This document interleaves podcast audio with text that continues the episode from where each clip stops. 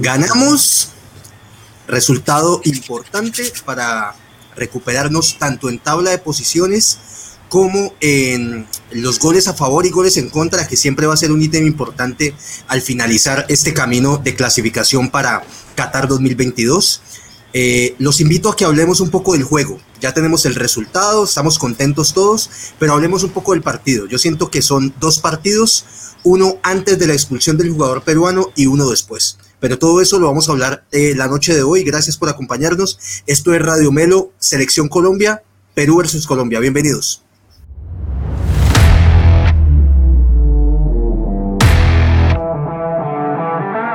Si disfrutas hablando de todo lo acontecido en el mundo del fútbol, este es tu canal.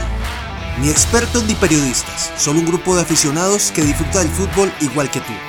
Aquí comienza Radio Melo Fútbol entre amigos. Bienvenidos al show.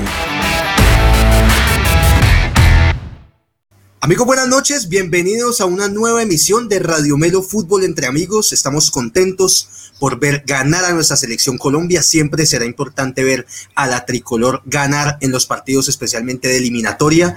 Veníamos de una situación bien difícil, de dos partidos realmente que nos dejaron con la moral en el piso. Habíamos perdido con Ecuador seis goles por uno en condición de visitante y para rematar habíamos perdido también con Uruguay tres goles por cero. Hoy jugábamos un partido entre la selección de Perú, una selección igual de necesitada que nosotros, de hecho están de últimos en la tabla con un solo punto, y nos llevamos la, la sorpresa, diría la grata sorpresa de, además de ganar, de irnos con un muy buen marcador. Sé que pudieron ser más goles, ya entraremos a analizarlo y aprovecho para darle las gracias a todas las personas que nos acompañan. Sabemos que está tarde, eh, pero bueno, nunca es tarde para hablar de lo que nos gusta de fútbol. Vamos a intentar hacer un programa ameno para que puedan disfrutarlo y podamos analizar los pormenores de este cotejo eh, que se tuvo en la ciudad de Lima. Empiezo saludando a mi amigo Manuel Alejandro Ortega, que regresa a la programación de Radio Melo después de un tiempo de ausencia. Manuelito, ¿cómo estás, mi hermano? ¿Y cuál es tu primera impresión del partido que acabamos de ver? Buenas noches, Camilo. No, muy contento de volver al programa, ya me hacía falta y contento también por la victoria de la selección que la necesitamos bastante. Eh, digamos que antes de la expulsión de todos modos, digamos que Colombia tenía cierto control, aunque le faltaba un poquito de profundidad eh, logramos pues, el gol de, de Jerry Mina que, que, nos trajo cierta tranquilidad y ya después con la expulsión del peruano ya llegamos que el camino se puso un poco más, más tranquilo. Déjamelo hasta ahí, mi negro. Nuevamente bienvenido. Vamos a intentar analizarlo poco a poco. Eh, y te damos la bienvenida nuevamente. Qué bueno tenerte acá, compadre, eh, en, en, nuestro programa. Eh, Andresito Millán, parcero, buenas noches. Eh, Vos fuiste uno de los que dijiste también que, pensaba que la selección Colombia iba a ganar en la ciudad de Lima, así se dio. Eh, así que mi hermano, eh, bienvenido, ¿cómo has estado? No, no, no, Camila, te equivocas. Yo dije que me daba por bien servido con un empate. Pero que quería ver mejor fútbol de la selección y creo que eso lo vimos hoy todos. Obviamente fue una selección Perú, peruana muy floja, muy floja para mí, para mi concepto y para mi gusto futbolístico pero no hay que desmeritar lo que hizo Colombia, que fue un equipo muy ordenado, pero bueno, eso lo vamos a desarrollar más adelante, pero sí estoy feliz, estoy contento. Y muchas gracias a todos los que se están conectando hasta ahora, los que quieren que hagamos un en vivo en el partido, pues de pronto lo hacemos en el próximo, que ya es el martes, así que muchas gracias por estar acá y para los que nos van a ver después. Así es, por like acá, una vez ya que están tan tarde. Aquí, aquí es por ahí un comentario de una vez. Nos saluda Esteban Morera Aparicio. Dice: Viendo desde Alemania el retorno del gran Manuel Ortega. Eh, bienvenido a nuestro programa, gracias por vernos. Saludo a Nicolás Esteves, parcero Nicolás, eh, buenas noches, ¿cómo te va? ¿Qué te pareció la primera incursión de Reinaldo Rueda en este nuevo ciclo al frente de la selección Colombia? Hola muchachos, buenas noches, contento por la victoria. El partido, como dicen ustedes, empezó un poco soso, empezó colombiándole manejo, pero digamos que a eso nos tenemos que empezar a acostumbrar un poco con Reinaldo Rueda. Es un técnico que le apuesta a ese tipo de estrategias de desgaste, de, de, de, mover la pelota de un lado a otro, de de pronto distraer y después y tirar un pelotazo largo por un extremo. No esperemos estrategias tan obvias como de otros técnicos donde uno ve que los extremos siempre están lanzados al ataque, que todas las jugadas pasan por los mismos jugadores. No, con Reinaldo Rueda es diferente, tenemos que acostumbrarnos a eso. Me gustó el partido, me pareció bien, pues que ganamos, eso lo necesitamos urgente. Mira, Nicolás, que eso es una mirada interesante ahorita para que lo podamos debatir y también le pregunto a la gente que está conectada en este momento y es, mira que vos decís que el inicio del partido, un partido soso, pero te quiero dar una primera impresión y ya paso a saludar a Tobías.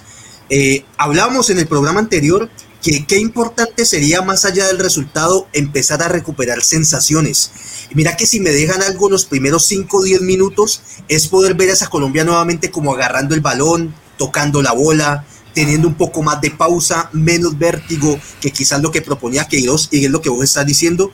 Y, no sé, desde mi punto de vista siento que eso va un poco más acorde al espíritu o al histórico que somos como Selección Colombia. Tobías, dándote la buenas noches, mi hermano, la bienvenida. ¿Qué pensás vos? ¿Cuáles fueron tus primeras impresiones y sensaciones de, este nuevo ciclo de la selección? Hola, buenas noches Camilo, parceros. Eh, contento, contento con, con el marcador. Eh, yo pues le decía, podíamos cuadrar caja con Perú, bueno, no se dio, pero como diría nuestro sabio Bati, un partido de dos tiempos, como bien ya lo han dicho, la expulsión marcó un, momento clave, creo que en el partido, porque sí estábamos como, estaba como, como embolatado el partido, como que no iba para ningún lado. Entonces, bueno, entremos en materia, muchachos, más bien para que Perfecto pongamos bien Perfecto, Toby, muy bien. Parcero, bienvenido nuevamente y permítanme, muchachos, saludar a la gente que está conectada, que, muchachos, agradecerle a la gente que a esta hora, 11 y 10 de la noche, se toman la molestia de estar aquí compartiendo un rato con nosotros. Saludo a Santiago Restrepo, parcero, gracias por estar ahí. Juan Sebastián Portilla eh, nos saluda también, hermano, gracias por acompañarnos. Está Sergio Salazar, como siempre, Federico Esteves, está también Don Adolfo Esteves, Don Adolfo, gracias por estar siempre ahí. Julián Izaza, amigo, gran amigo, que nos dijo, muchacho, ese programa está muy tarde, pero gracias por estar ahí acompañándonos, parcero. Pero con grosería. Dijo eso con mucha grosería. pero con grosería nos saluda. Carticala con Mebol para que ponga los partidos Claro, que pongan los partidos más temprano y Radio Melo siempre será más temprano. Nuevamente Esteban Morera, que nos ve desde Alemania. Perfecto, Esteban, gracias por acompañarnos. Mario Ramírez, papá, un abrazo. Está también por ahí. Osvaldo Villafuerte, Osvaldo, parcero, jugaba de delantero en la universidad. Osvaldito, gracias por acompañarnos también. Yolanda Henao, que siempre nos acompaña. Yolanda, muchas gracias. Giovanni Esteves, que dice, casi me gano mi caneca de ron con mi marcador de 3-1 a favor de Colombia en Perú. ¿Alguien, muchachos, puso 3-0? No lo sé. Vamos a revisar. Ahorita lo revisamos. Vamos revisando poco a poco ahí. Por aquí nos dice Diego Fernando Garcés, que siempre está ahí al pie del cañón, nos dice, ole, ustedes mañana no madrugan, claro que sí, mi pana, pero nos puede más el, deseo de estar aquí. El amor, el amor. El amor por la selección y hablar con ustedes un rato de fútbol. Eh, también está Oscar El Bati Muñoz, eh, parte importantísima de Radio Melo, que el día de hoy no nos acompaña, eh, pero está en el chat también opinando acerca de lo que vio en el partido. Está Cindy Espinal, amor, gracias por acompañarnos. Gonzalo Acte que dice, grande Uribe, este Uribe es el bueno. este Uribe es el bueno. Bueno, muchachos, también está por ahí Raulito, Raúl, un saludo mi hermano por acompañarnos, gracias por estar ahí y bueno, y todas las personas que se conectan y nos van a ver más adelante. Muchachos, entremos y empecemos a hablar de fútbol. Empecemos por aquí, empecemos por la alineación. Y yo creo, vamos todos con esta de que nadie, nadie, nadie esperaba que Gustavo Cuellar fuera titular la noche de hoy. Y empezó con vos, Andrés. ¿Qué pensás de esta incorporación? Me imagino que te sorprendió y, cuáles son, digamos, tus percepciones de, del partido del Vikingo Cuellar. Mira, Cami, yo tuve alguna vez, gracias a Dios, la oportunidad de ver a la selección Colombia contra Venezuela en una eliminatoria en Barranquilla en vivo. Y en ese partido que ganó Colombia 2 a 0, hubo dos jugadores que me sorprendieron y pues obviamente me, me deslumbraron mucho y uno, uno obviamente fue James, James tiene un fútbol muy diferente, pero el otro era Carlos Larroca Sánchez. Y desde Carlos Larroca Sánchez yo no había visto un jugador en el centro del campo que recuperara y que generara tanto fútbol hasta el día de hoy.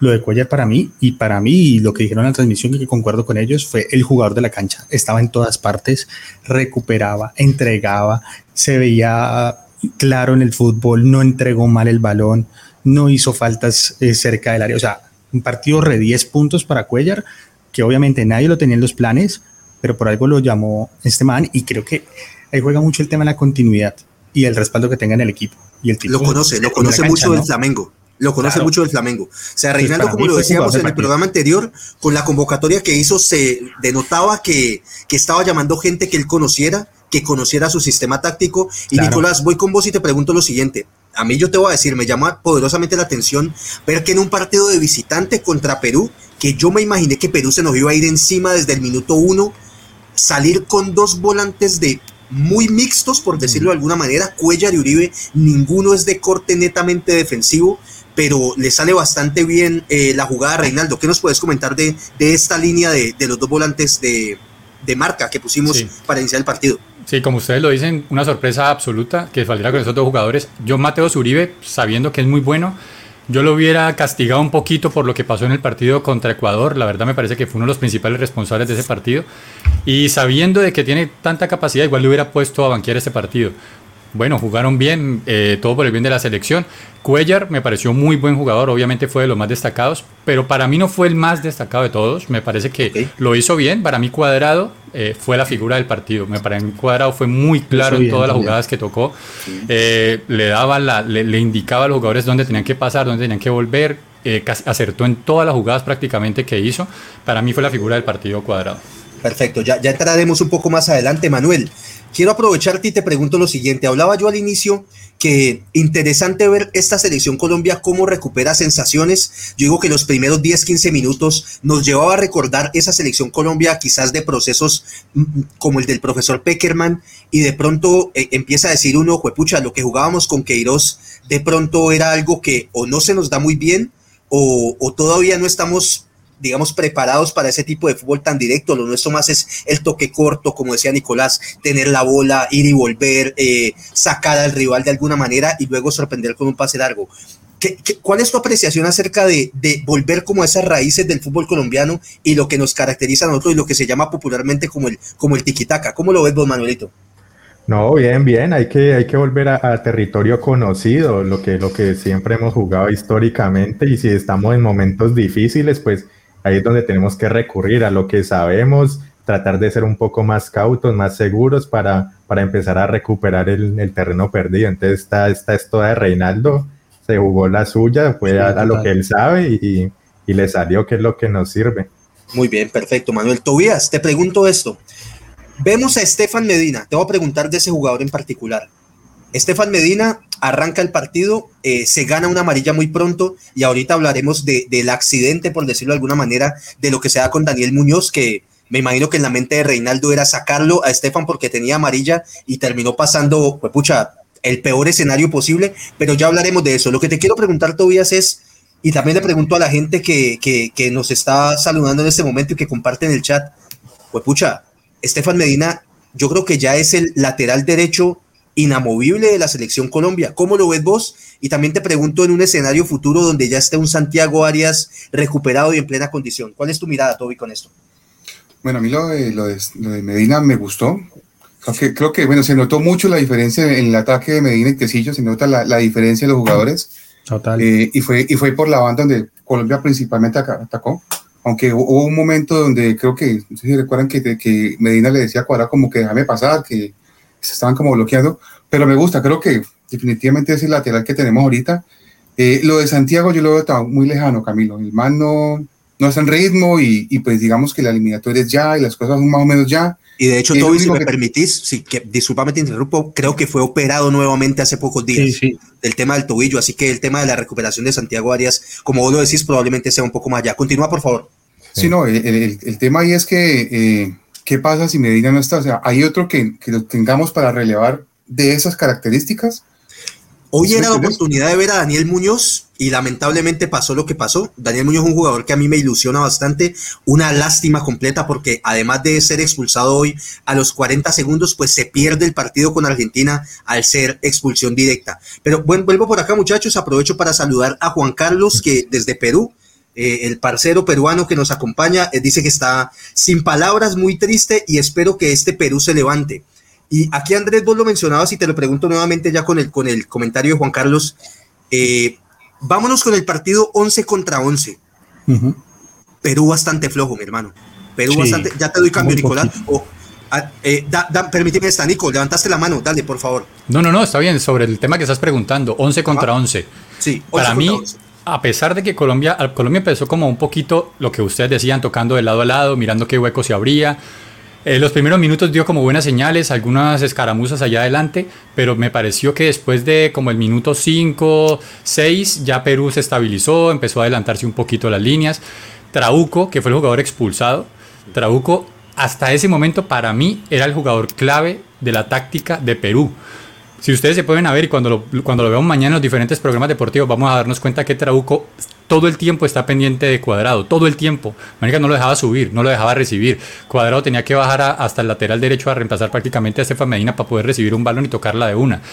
En el minuto, en el minuto 15, que, lo, que fue amonestado Trabuco, en ese minuto cambió el partido, Ahí ya el man tenía que estar con calmita, un poquito más separadito, ya tenía que estar. Y en esa jugada que para mí no era expulsión, para mí fue una cosa exagerada del árbitro, eh, pues un momento nefasto para Perú en ese momento del partido. Se ve bastante fuerte, la, se ve bastante fuerte la falta, Andrés, eh, de lo que estábamos hablando frente a el rendimiento de Perú. Y aquí te quiero agregar algo, ya que pues Nicolás caracterizó muy bien el tema. Paolo Guerrero, Paolo Guerrero, yo creo que admiradísimo por todos nosotros. Eh, pero muchachos, me dio una sensación y pensaba mientras veía el partido un poco como en el momento, y ojo que la comparación que voy a hacer quiero que se entienda, con lo que está viviendo Falcao. Pablo Guerrero llega a la selección, es un jugador que viene sin ritmo, que ha pasado por algunas lesiones también, pero que al ser el, baluarte de la selección sigue siendo titular. Pero Andrés, volviendo al tema del rendimiento de Perú, te agrego, ¿cómo viste a Paolo Guerrero? Se ve un jugador bastante distante de lo que estamos acostumbrados a ver de él, sobre todo en selección peruana. Lo que pasa acá a mí es que, vuelvo y repito lo que, lo que dije al inicio, es que no se puede evaluar muy bien esta selección peruana porque es que de verdad no generó mucho. Creo que el momento y que creo que por eso también, digamos que bajó un poquito, por así decirlo, el nivel de Colombia de esos primeros minutos tan briosos, fue por el lado de Tecillo, que cuando se volcó Perú hacia ese lado y Advíncula se comenzó a comer a Tecillo y comenzó a bajar Luis Díaz a cubrir, lo que ahí estabilizó un poco el tema, se dio un poquito más del ataque de Perú, pero cuando llegaban a, la área colombiana no se les veía nada, es que no había por dónde, y por más que buscaran a Paolo, pues no había con quién. Y yo te digo, vi dos retrocesos muy, muy flojos de Davinson Sánchez dándole la espalda al balón, y yo decía, no, no, no, ¿esto qué va a hacer? Y al final era un mal pase de Perú, o sea, no sé qué pasa con la selección peruana, si el recambio de los jugadores no les está dando, o definitivamente necesitan otro tipo de técnico que les dé un nuevo aire porque a mí me gusta mucho cómo entrena Gareca, pero pronto se le está acabando la gasolina. El eh, proceso quizás se está empezando a ver ya muy poquito de Perú, o sea, es muy poquito de Pero alguien estaba diciendo, creo que era Oscar, Oscar Iván, que gracias a Dios no está porque esos comentarios que está colocando son horribles. Eh, que, con, este partido no puede, que con este partido no se puede evaluar y que es un partido muy parecido a lo que vimos con Venezuela y para mí es muy diferente, muy, muy diferente porque para mí en este partido Colombia se vio muchísimo mejor que cuando le ganamos a Venezuela. O sea, vi una selección mucho más sólida, que tocaba mucho mejor, que distribuyó mucho mejor.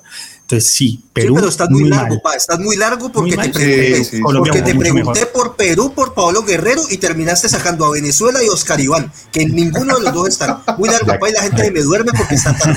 Déjame yo leo a la gente rapidito por acá. Aquí, aquí, acá empieza el partido. Por ejemplo, por aquí está, eh, a ver, nos dice Mauro Caicedo que vuelve. Gracias, Maito, por volver al programa. Nos dice, se ganó y es muy importante, pero flojo el equipo. Es mi humilde, eh, es mi humilde opinión. Perú más flojo aún eh, por acá nos saluda también Foros Red Ormet, bienvenidos. Eh, también está por acá. Foros Red Ormet dice: Mina le cayó la boca a muchos. Presente. Eh, el partido de dije, la sinergia, sinergia. Muy bien, y cóbrenme porque yo les tiré bastante a los dos morochos. Cristian Oviedo nos saluda también. Cristian, bienvenido, bacano que estés acá. También nos dice por acá, a ver, Oscar Muñoz nos dice, Paolo creo que no veía jugando mucho con Flamengo, así es. nos dice Sergio Salazar, Creo que si este muchacho La Padula hubiese iniciado, el partido pudo haber sido otro. El man entró con ganas y nos estaba complicando, pero pues ya era otro momento del partido. Hablamos de Jerry Mina y de Davinson. Yo fui muy crítico con el nivel de ambos. Manuel, eh, ¿cómo puedes analizar el partido de los dos centrales colombianos?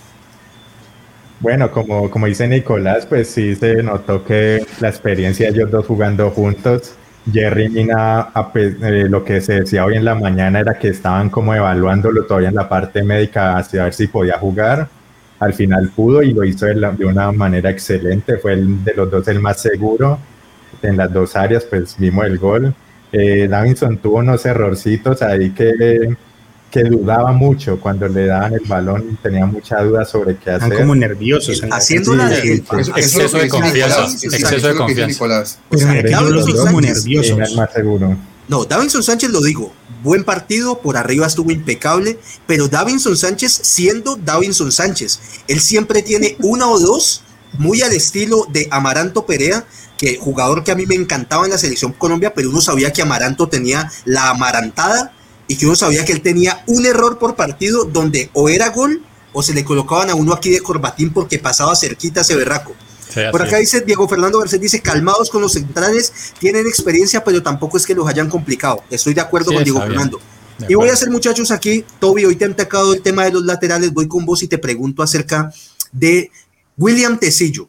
A ver, jugador bastante criticado, no es su posición natural, pero en mi opinión está cumpliendo no, no es un jugador que se destaque ni sea un derroche de talento en el ataque, pero a mí me parece que el man atrás, bien parado con los centrales, se cierra bien, a veces hacen los, la figura de tres, o incluso cuando bajaba Luis Díaz, apoyarlo bastante, porque como lo decían, Advíncula, eso es una locomotora y se lo llevaba por delante, pero el man creo que es bastante serio, creo que no te hace una de más. ¿Cómo calificas vos, Toby, el desempeño de William Tecillo?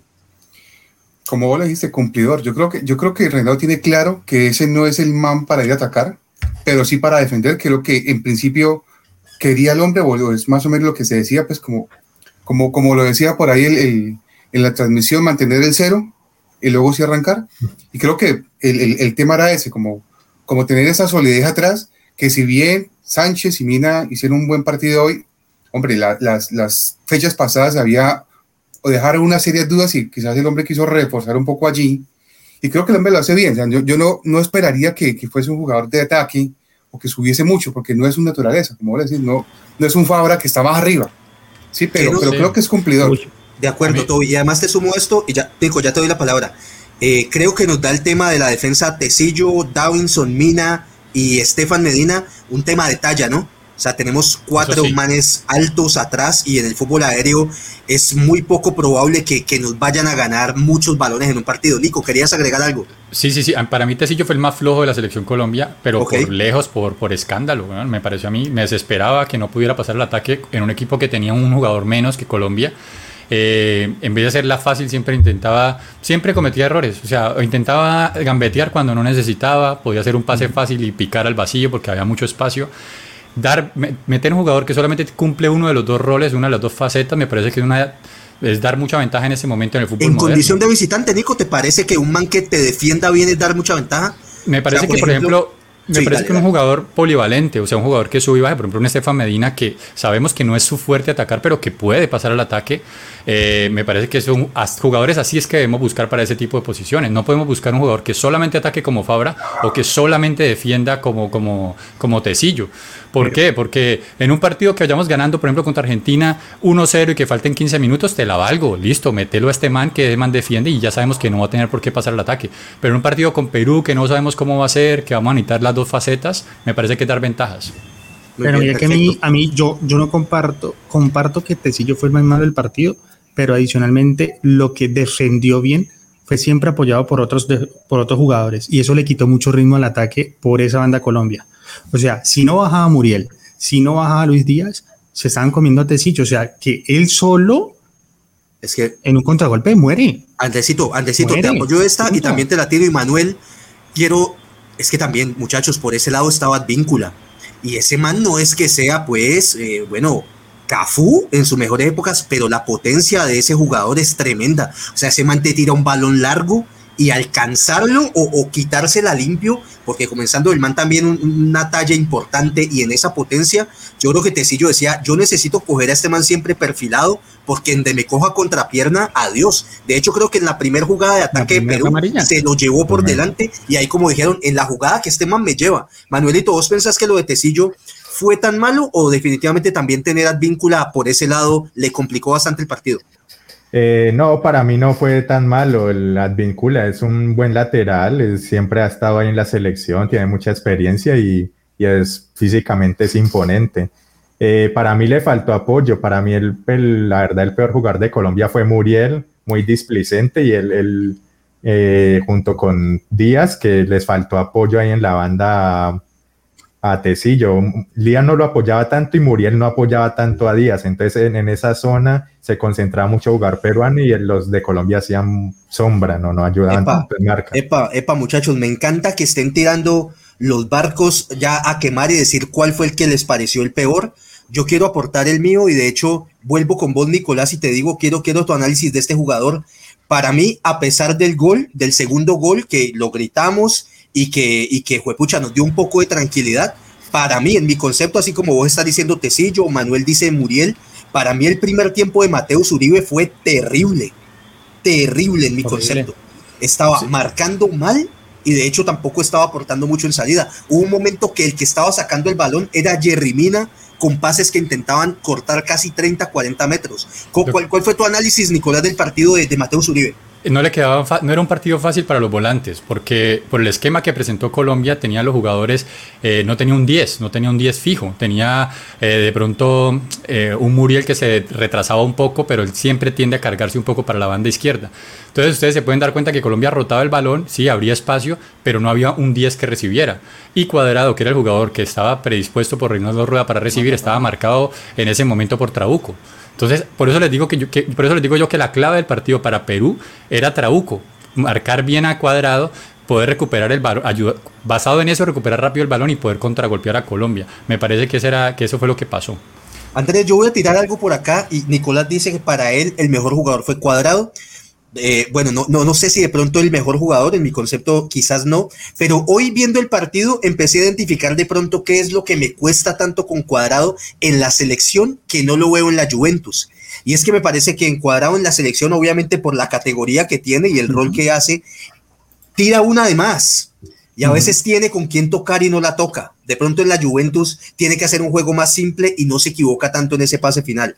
Eh, gran partido de Cuadrado, no lo desconozco, pero entonces, ¿pensás que donde Cuadrado simplificara un poco más su juego sería todavía más determinante? Sí, total, total. Es más, a mí no me gustó cómo arrancó el partido Cuadrado. No me gustó. Obviamente ya con el partido con uno menos de Perú eh, cambia y el man queda más suelto y creo que Perú se desespera horrible. Después del segundo gol Perú pareció un equipo de colegio, todos corriendo detrás del balón. O sea, hubo un desorden terrible en Perú y obviamente Cuadrado aprovechó ese momento para hacer sus jugadas y todo, pero claro, a mi parecer, concuerdo con vos, es, un jugador que a veces hace una, una de más. Y miren, por ejemplo, con la expulsión de nuestro jugador, de este pelado Muñoz, y que baja cuadrado lateral, comienza a jugar mucho más simple y se genera mucho más. Y ahora hay que tener en cuenta también algo muy importante el partido de Duván Zapata, pero bueno, lo hablamos ahorita. Sí, ya vamos para allá, ya vamos para el Muy brutal. Ya, que lo estás colocando ahí, vamos para adelante con, con, las posiciones. Manuel, voy con vos y te digo, el tema de Muriel, vos lo colocaste y decís que para vos fue, eh, sigue siendo, o bueno, no fue el mejor del partido. Yo comparto con vos y para mí el tema de Muriel, igual hasta que no lo vea en un partido como nueve, cabeza de área, va a ser eh, difícil evaluarlo pero yo te digo que a mí me sigue pareciendo que en esa función de extremo, a mí me queda debiendo todavía Muriel en la selección. Hoy tuvo un partido, yo digo que tenía oportunidad para demostrar mucho más y en mi criterio sigue debiendo. ¿Querés agregar algo del tema de lo de Muriel, sobre todo en, ataque? Sí, lo que le falta, para mí le faltó mucha movilidad. Supone que él hoy era el mediapunta, que tenía que ser el enlace entre los volantes y su zapata, y le faltaba movilidad, se queda como muy estático. Epa, epa, ¿te nos fuiste o soy yo? Dale, dale, dale, ahí, está, ahí está otra vez. Ya, ya olvidé, ya, listo. Te quedaste estático. Sí, como eh, Muriel. No, como Muriel. como, Muriel. como Muriel. No, para mí Muriel muy, muy estático. Decía que él, tenía que ser el enlace entre los volantes y entre Duan Zapata, ya siendo el mediapunta, y se quedaba muy estático, le faltaba movilidad, esperaba que que el balón le llegara al pie y ya se empezó a notar cuando ya el Perú tenía el hombre menos, pero a Muriel lo necesitamos cuando estemos 11 contra 11 y que el partido esté 0 a 0 y el partido esté duro. O sea, ya cuando el partido esté más sencillo, pues ya no, no digamos que no, no se puede evaluar tan, tanto a Muriel. Yo, yo, estoy de acuerdo, yo estoy en desacuerdo. yo estoy en desacuerdo con Morto. A mí me parece que Muriel, sí, cuando lo mencionaste en el chat al principio del partido, sí, estoy de acuerdo. Es que ahí no aparecía ningún jugador de arriba. Salvo los primeros cinco minutos, de ahí en adelante no volvieron a aparecer. Era puro trámite ahí en la mitad del campo. Pero después el que se echó el equipo al hombro el primer, el primer tiempo, me parece que fue Muriel, weón. Se asoció con, con, Luis Díaz por la izquierda y tuvo un par de, llegadas de tiros al arco que habían podido terminar en, buen, en, en, gol. Me parece que, ese, que por allí pasó la jugada del partido. Muriel se tomó confianza y me parece que lo hizo bastante bien. Bueno, perfecto. Eh, eh, Tobías, voy con vos y te pregunto lo siguiente. Estamos hablando de Muriel, pero también hablemos de Dubán Zapata. Eh, yo he sido también bastante crítico con lo de Duan Zapata y digo, bueno, ¿cuándo van a llegar los goles de Duan Zapata en la selección Colombia? Siempre hemos dicho, Nicolás y yo, hasta que el día que Falcao deje de hacer goles cada que lo meten en la selección, seguirá siendo el 9 titular mientras este jugador no haga goles. Sin embargo, el partido de hoy de Zapata, hay que decirlo, fue tremendo partido. No solamente lo que aportó en ataque, sino que también en defensa bajó muchísimo a, recuperar balones aéreos. Tu mirada, Toby, del partido de Duan Zapata. Bueno, a mí me gustó, me gustó el partido del hombre. O sea, si bien, como ustedes dicen, no ha marcado golecitos, pero creo que hoy, hoy aportó mucho eh, de la manera en que jugó. Eh, me gustaba cuando tiraba las bandas y, se metía como hacia el centro, que con potencia llevaba a los jugadores. Eso lo hacen en Atalanta. Eh, sí, sí, sí, eso. Jugó muy, muy al estilo, muy al estilo de allá. Y no, no, y no como clavado ahí en el área esperando que un balón le llegue, que creo que ha sido como en los otros casos algo muy similar. Y en defensa no aporta mucho. O sea, tener un man de esos que es un camión aportando en, el juego aéreo ayuda mucho. Me gustó mucho, hombre. Le falta el golecito. Mira que me, voy a detener un momentico porque por acá la gente está opinando bastante del tema Muriel y hay algunos que no están de acuerdo con nosotros y dicen que lo de Muriel eh, estaba haciendo un trabajo táctico para evitar que arrancara el primer pase de Perú. Eh, Nicolás, vuelvo con vos y ya voy con Andrés. ¿Vos ves, tenés una mirada diferente del tema de Muriel? ¿Pensás que está siendo lo suficientemente efectivo en, para ser titular de la selección Colombia? Yo, yo hubiera empezado con Borré, yo lo dije en el programa pasado, le hubiera dado la posibilidad a Borré, que para, para hacer esa labor que están diciendo por allí en los comentarios de presionar y todo eso, lo hablamos que era un jugador, digamos, un poquito más con esa sangre, eh, le dio la oportunidad, técnico nuevo tenés que salir a demostrar y me parece que Muriel cumplió, me parece que lo hizo bien. O sea, como, como, de cara al partido contra Argentina, no, no tendría argumentos para decir te voy a sentar y voy a poner a otro. Me parece que lo hizo bien y que cumplió en el partido. Muy bien, perfecto. Andresito, voy con vos. Para mí también vino de, de, de, menos a más. Al principio no se hallaba. Y fue de las cosas que me gustaron del partido es que siempre había alguien con quien tocar. Y creo que Muriel al principio no se ubicó bien. Entonces, cada, cada vez que había un jugador de Colombia, había alguien para tocar y Muriel no estaba en ese primer circuito. Pero después, como que se fue tomando confianza, no solamente Muriel, sino gran parte del equipo. Y entonces le dimos los desbordes que estaba nombrando Nico. Hubo una jugada que arrastró bastante marca que se tiró hacia un lado, que fue de las primeras jugadas eh, importantes de ataque de Colombia y cumplió. A mí me parece que cumplió. Eh, los delanteros no hicieron goles hoy, pero ambos, Dubán se jugó para mí un partidazo. O sea, cómo arrastró marca, cómo tiró centros. Me gustó mucho la selección. En términos generales, a mí me gustó bastante. Bien, yo digo muchachos esto, Emanuel, vuelvo con vos llega el momento de la expulsión, siento que el partido se desnaturaliza un poco. Si Perú con 11 no estaba lo suficientemente fuerte, cuando pierde ese jugador creo que se descuaderna todavía más. Eh, empezamos nosotros a hacer los goles. Lamentablemente se da este cambio de Daniel Muñoz y se da esta expulsión. ¿Para vos es expulsión el tema de Daniel Muñoz? Sí, sí, el Muñoz bueno hizo, fue imprudente, fue imprudente. O sea, a pesar de que la jugada fue un remate, digamos que pudo haber intentado bajar un poco el pie para no mostrar tanto los taches y, y pues tuvo la mala suerte que el jugador peruano fue rápido y alcanzó a, alcanzó a atravesarse, pero sí, es, es imprudencia, eso lo, lo, están castigando, igual que la del Perú, aunque no, que no es una falta levosa, pero como le puso el brazo en la cara, eso también lo están amonestando últimamente mm. los, los árbitros. Nico, ¿qué pensás vos? no, Para, mí, para mí ninguna de las dos era expulsión, O sea, la otra no era amarilla. O sea, la de Perú, la de Perú, la de Trabuco, para mí, o sea, me parece que era un golpecito muy suave, güey, muy suave como... Pero bueno, bueno, bueno, es que eso, eso yo, yo, diría, a ver, de esos partidos cuando uno le da manejo, cuando el árbitro le puede dar manejo, que vos sabes que el man ya tiene amarilla, yo digo, no fue lo suficientemente alevoso como para decir, lo voy a sacar del partido al, al, primer tiempo. Me parece a mí, o sea, yo le hubiera dado más manejo, me parece que no era como para expulsarlo.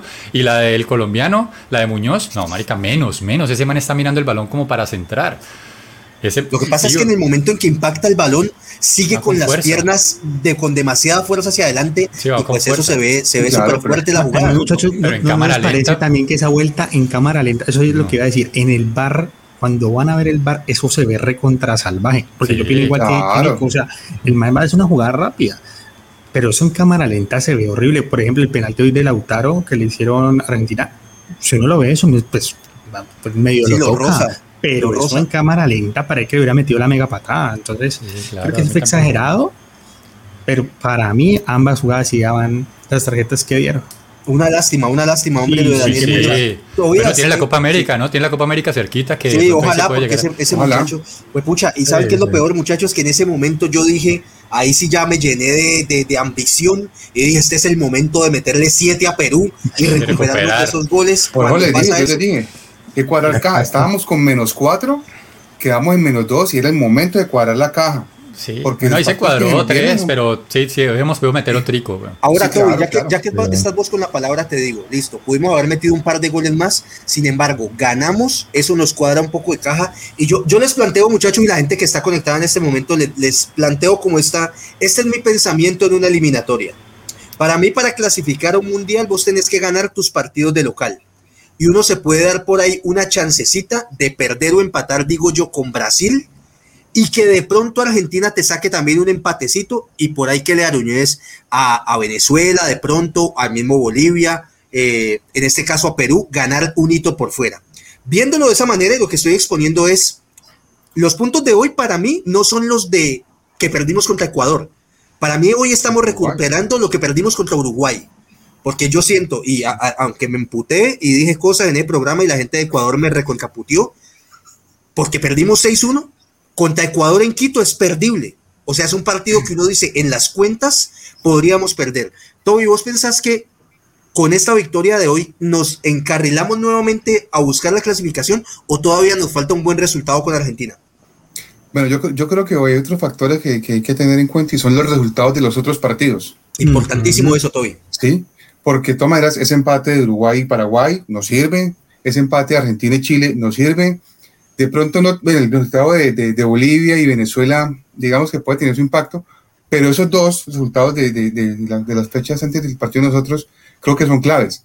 Si mañana Brasil le, le gana a Ecuador y ojalá le meta 10, amigo un saludo.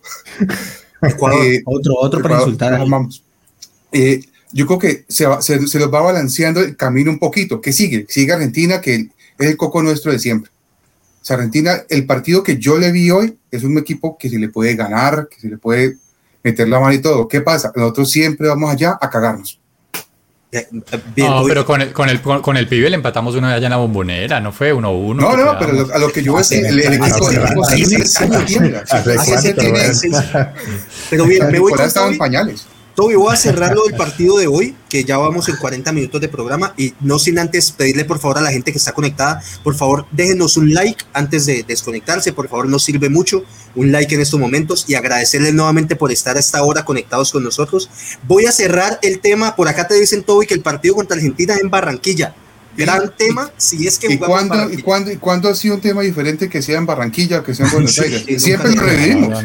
nunca le hemos ganado. Pero Manuelito, cierro sí, con le hemos ganado, sí, le hemos ganado, weón. Eh, la otra vez le ganamos 2-1 en la eliminatoria del 93, le ganamos los dos partidos. Un gol de, un gol de Valenciano también. Gol de Dairo que perdió una semana el hombre por allá. Bueno, Manuelito, cierro con vos el tema del partido contra Perú, que siento que listo, ganamos. Yo creo que todos estamos contentos, pero siento que, que la percepción general es que ganamos un partido importante, pero que el rival no estuvo tan a la talla como nos imaginábamos antes del partido. Pienso que fue eso, no hay que bajarle la caña a, la victoria, gran victoria de Reinaldo Rueda. Manuel, cierro con vos, hubo cambios en la selección, entra Barrios, entró, bueno, Daniel Muñoz expulsado lamentablemente, también... Eso fue récord, ¿no? Lo de Daniel Muñoz, récord histórico. Récord histórico. Dice Daniel Muñoz, dos minutos, es la, la expulsión más rápida de un suplente en toda la historia de las eliminatorias al Mundial. Buena Colombia. buena. perfecto. Es buena Colombia, pero no importa. Lástima, lástima porque he pelado muy buen jugador. Manuel, vuelvo con vos y te decía, entraron Barrios, Borré eh, y Miguel Ángel Borja también. Ojo, y también entró Jairo Moreno por izquierda. Difícil analizar los cambios en un partido ya un poco desnaturalizado, 3-0, eh, un expulsado por cada lado, pero ¿qué puedes destacar de estos que entraron? te tiro yo algo, por ejemplo. Destaco las ganas con las que entró Borja, yo te digo, ese man entró con muchísimas ganas como de demostrar algo y decirles, eh, panita Reinaldo, téngame en cuenta acá, pana, así yo sea el tercer cambio suyo. ¿Qué viste, Manuel, de, de los que entraron como suplentes? Sí, precisamente eso, todos entran con ganas de demostrarse, saben que con este nuevo DT ahí ya digamos que desde cero algunos empiezan sus cuentas de, de competencia, entonces entran a matarse y sobre todo pues estos delanteros que son los que tienen en teoría menos cabida, tienen menos oportunidad, que ya sabemos que los titulares de un Zapata y Muriel. Ustedes tienen que entrar, mostrarse y, ofrecerle al técnico que contra Argentina, por ejemplo, Borré podría ser, o eh, sería posible, o, o meterle más marca al medio para, para contener un poco más el ataque argentino. Casi no me gustó Jairo. Casi no me gustó Jairo. Bastante equivocado, ¿no? O sea, estaba como, como mal errático. Lento, lento, muy errático, lento, Muy errático ese jugador, pues de pronto, lo, digo, es, es un partido difícil para analizar. Muchachos, tengo que poner esta pregunta así por acá en el chat me puteen y siempre digan que por qué siempre hablamos de lo mismo. Pero muchachos, viendo la selección de hoy y el sistema de Reinaldo Rueda, ¿tiene cabida James en esta selección como de pronto titular o en un futuro? Andresito, empiezo con vos. mira, no? no, no, no, me da risa que traigas Va a tema, rabia, No, no, no. Hay que hablar de que el tema. No, mira. Y a mí me parece que James lo hizo muy bien hoy cuando salía en el comercial haciendo porras por Colombia. No, marica, sáquenlo, sáquenlo. Eso es un atrevido, eso es Yo lo dije, yo lo dije, yo lo dije en el programa pasado y lo ratifico en este. Con un James en un muy buen nivel futbolístico, esta selección sube su nivel. Toda, toda sube su nivel. Y ya para pensar más. Pero hoy Reinaldo Rueda, como dijo nuestro amigo Julián Isaza, que está ahí conectado, es el otro gran, gran artífice de lo que pasó hoy, porque planteó un partido muy interesante sin James y jugando otra cosa. O sea, no tenemos un 10 súper definido, una persona que hiciera toda la creación. Jugamos otra cosa y nos salió bien. Pero te tiro, también, te tiro también el Sandecito. Veo, Toby, y voy con vos. Veo un fútbol con Reinaldo Rueda más de tocar. Un jugador como James en determinado partido puede ser de gran ayuda. Con Queiroz, yo creo que con Queiroz ese era el tema. Yo creo que Queiroz decía, a mí no me gusta James porque para lo que él quería, James de pronto no encajaba. Pero viendo este sistema del tiquitaca, de ir tocando, eh, eh, creo que James todavía tiene eh, cabida. Por acá ya la gente se está emputando porque hablamos de James, pero, pero igual Toby, cierro con vos, lo de James había que sacarlo sí o sí. Te escucho. No, hombre, no podemos negar lo que significa James para selección. Eso, lo hemos hablado en infinitos capítulos, para que lo vean todos. El hombre tiene un peso muy grande y obviamente su fútbol le, da una alegría diferente al equipo. Que tiene cabida, claro que tiene cabida. Pero no me digas que tiene cabida con el nivel que tiene hoy. O sea, a hoy no, a hoy, sí, tiene a hoy no, a hoy no, hoy no, porque necesitamos más de él. No me sirve el James normalito, nos sirve el Super James. vos, estás, como Reinaldo, lo necesitas al 500%. 500%. Claro. Todo al 500 pero te, te, lo dejo al 300, pues, pero es que juega, te, te, digo, Tecillo al 1000%, eh, James al 10%. Al 10% te lo digo pero es que Tecillo no, Tecillo no es James. Epa, muchachos, por acá voy con algunos comentarios. Dice Mario Ramírez, si no se le gana a la Argentina de hoy, no le ganamos nunca. Messi no es siquiera la tercera parte de lo que era y no hay nadie más. Ya voy con el tema de Argentina los últimos siempre, minutos, siempre, porque yo no estoy tan de acuerdo, yo no estoy tan de acuerdo. Siempre decimos eso Argentina. No, permítanme muchachos, termino de leer un par Ojalá sumemos. Y vienen y nos cascan.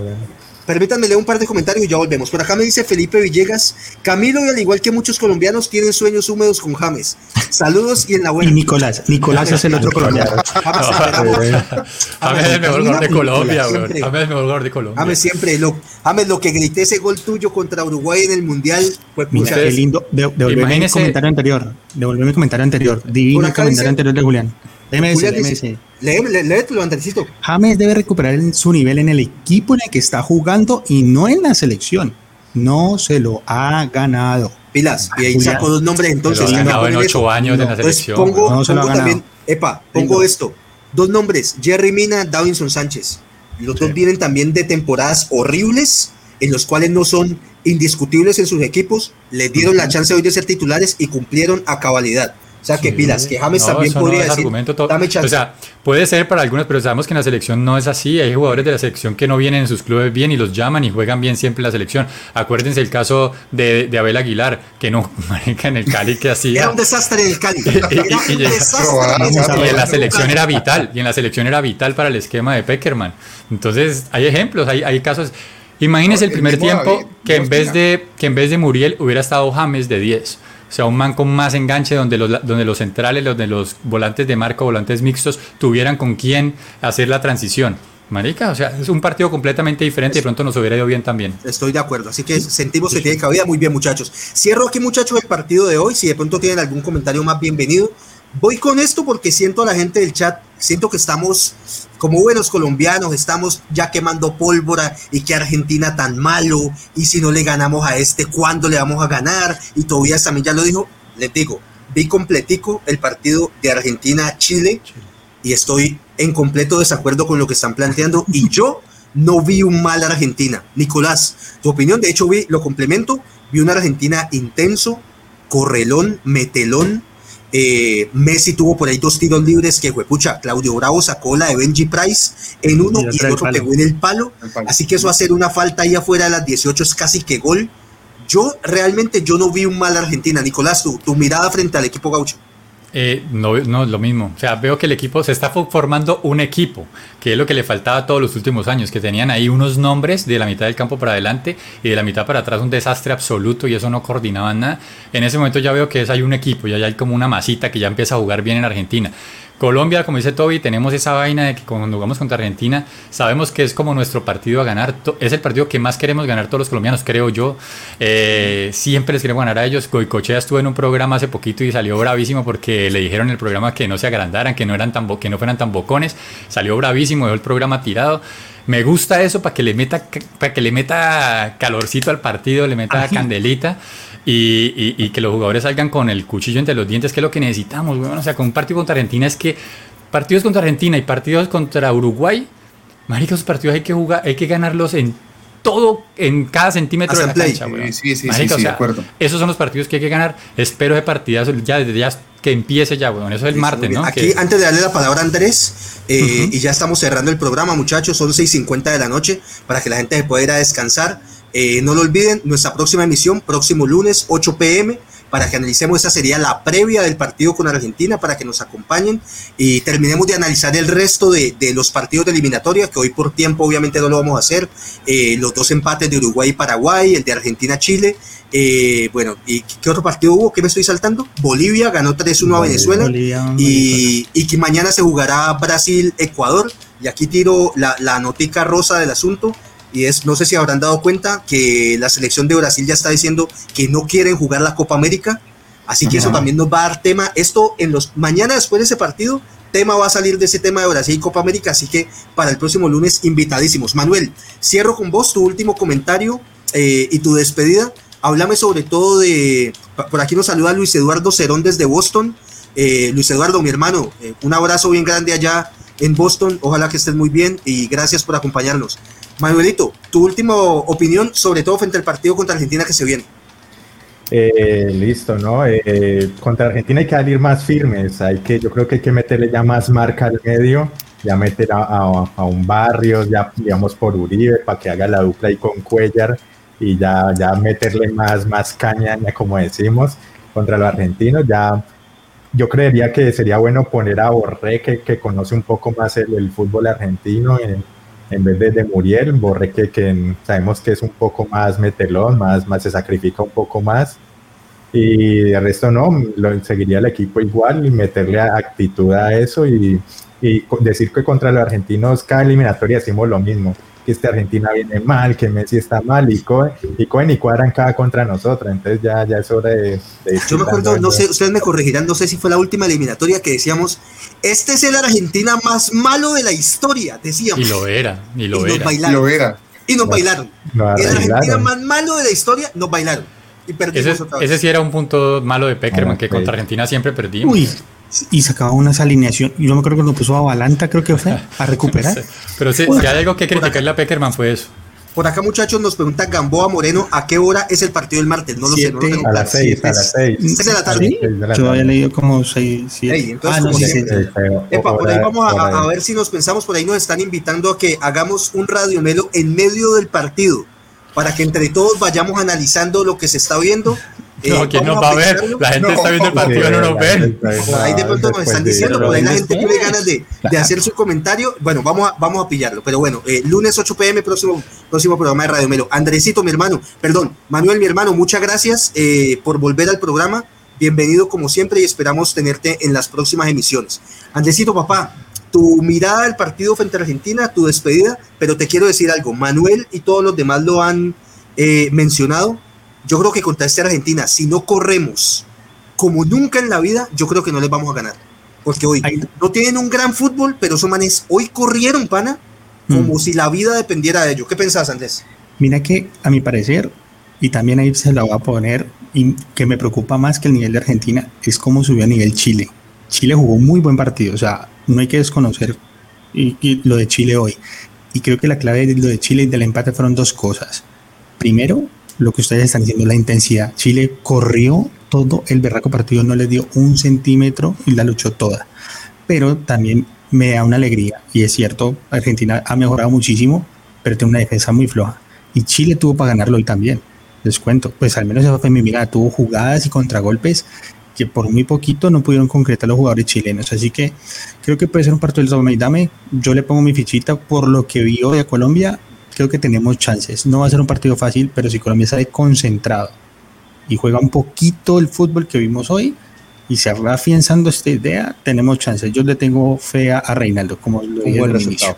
Perfecto, sí, mi hermano, gracias por acompañarnos. Yo creo que de tu última opinión rescato el tema de que Chile también bastante bien jodidos, jodidos, estaban metiendo. Y te digo, para Nico con su Inter, Alexis Sánchez jugando a un gran nivel, agarrando todos los balones, le dieron toda la pata del mundo y el man seguía eh, repartiendo el balón, encarando bastante bien. Andresito, gracias mi hermano por acompañarnos. No, espérate, todavía no me, todavía no me quites, déjame todavía en pantalla que no hemos salido. No, no pongan esa música que eso suena horrible. Sí. Nico, parcero, parcero, tu mirada eh, CX dice ya un comentario, pero sobre tu, el próximo partido de la Selección Colombia, tu despedida. Ok, bueno, contento porque ganó Colombia, lo necesitábamos, lo decíamos, si no sacábamos, aunque sea tres puntos de estas dos fechas, estábamos prácticamente por fuera del Mundial. Si quieren les complemento la tabla, en ese momento ya tenemos los mismos puntos que el cuarto, en ese momento Brasil va primero, esperemos que mañana le gane a Ecuador como para que nos deje ya más cerca de los puestos de clasificación. Eh, Brasil tiene 12 puntos, Argentina 11, Ecuador 9, Paraguay 7, que está cuarto, hasta ahí se clasifican directamente. El repechaje está Uruguay, que también tiene 7 puntos, los mismos que, mismos que Colombia, sino que por diferencia de gol estamos todavía más abajo. Chile está séptimo con 5, Bolivia octavo con 4, Venezuela noveno con 3 puntos y Perú último con un punto. Te digo que me está sorprendiendo lo de Paraguay. En mis cálculos, en mis fantasías antes de arrancar eliminatoria, yo dije Paraguay no tiene nada y va a estar por allá de último con Perú, con Bolivia y Venezuela y lo están haciendo bastante bien, o sea, están ahí en la pelea. pero no tienen delantero. Hoy le hicieron bien. Hoy le hicieron bien Hoy lo hicieron bien, hoy lo hicieron bien. Nico, parcero, muchas gracias, nos vemos el próximo lunes gracias en el a programa. Gracias por estar ahí. la gente conectada. Gracias. Toby, Toby, parcero, tu última intervención, tu opinión frente al partido que tenemos Colombia o Argentina en condición de locales. Quién sabe en dónde jugaremos eso, pero somos locales supuestamente. Bueno, eh, cuando yo decía que el equipo argentino es ganable, es, es porque el equipo está terminando de construirse. Creo que se tiene con qué. Sí me preocupa a mí mucho el tema de la defensa. O sea, Lautaro, yo hoy no lo vi tan fino, pero ese man es un peligro, lo mismo que el flaco. Y lo que vos decís es un tiro libre ahí y eso es medio gol, man. Entonces, eh, sí, concuerdo con lo que decía también Manuel, hay que, hay que meterle un poquito más la pata, correr, correr un poquito y ser muy finos a la hora de, de, de, la chance nuestra, porque es que también si la generamos y no la metemos, nos la van a clavar. Entonces, hay que pisar a, hay que pisar a Messi, pa. Hay que pisar a Messi de alguna manera y ese man no hay que no hay que dejarlo pensar, pero excelente. Toby, gracias mi hermano por acompañarnos como Dame la última, Cami. Dale, dale, antecito, papá. Gente, acabo de revisar, nadie acertó el resultado, pero no se preocupen. Les vamos a dar una mejor noticia ya no vamos a ir con esa caneca, sino vamos a ir con tres canecas de ron puro, tres canecas. puro sabor para el partido Colombia-Argentina. Epa. Vamos a colocar ahí las indicaciones porque vamos a colocar unas nuevas condiciones. Así que pendientes y todos a uh. opinar y colocar sus resultados. Pues vamos muy buena, muy buena, tres canecos, tres canecos de ron puro Colombia para el próximo sorteo que hagamos del partido Colombia versus Argentina. Bueno, muchachos, 11 y 58 de la noche. No me queda más que por acá nos dicen ya Radio Sueño. Eh, agradecerles a todos por acompañarnos, de verdad, a todas las personas que estuvieron ahí hasta esta hora. Muchísimas gracias. Nos vemos el próximo lunes a las 8 pm para que sigamos hablando de esto que tanto nos gusta. Esto fue Radio Melo Fútbol entre amigos. Gran victoria de nuestra selección. Vamos, por más. Y nos vemos el lunes con todo el análisis de lo que queda de fecha y todo lo que se pueda pasar este fin de semana. Muchísimas gracias a todos. Nos vemos el lunes 8 pm. Chao. Chao. Chao. Gracias.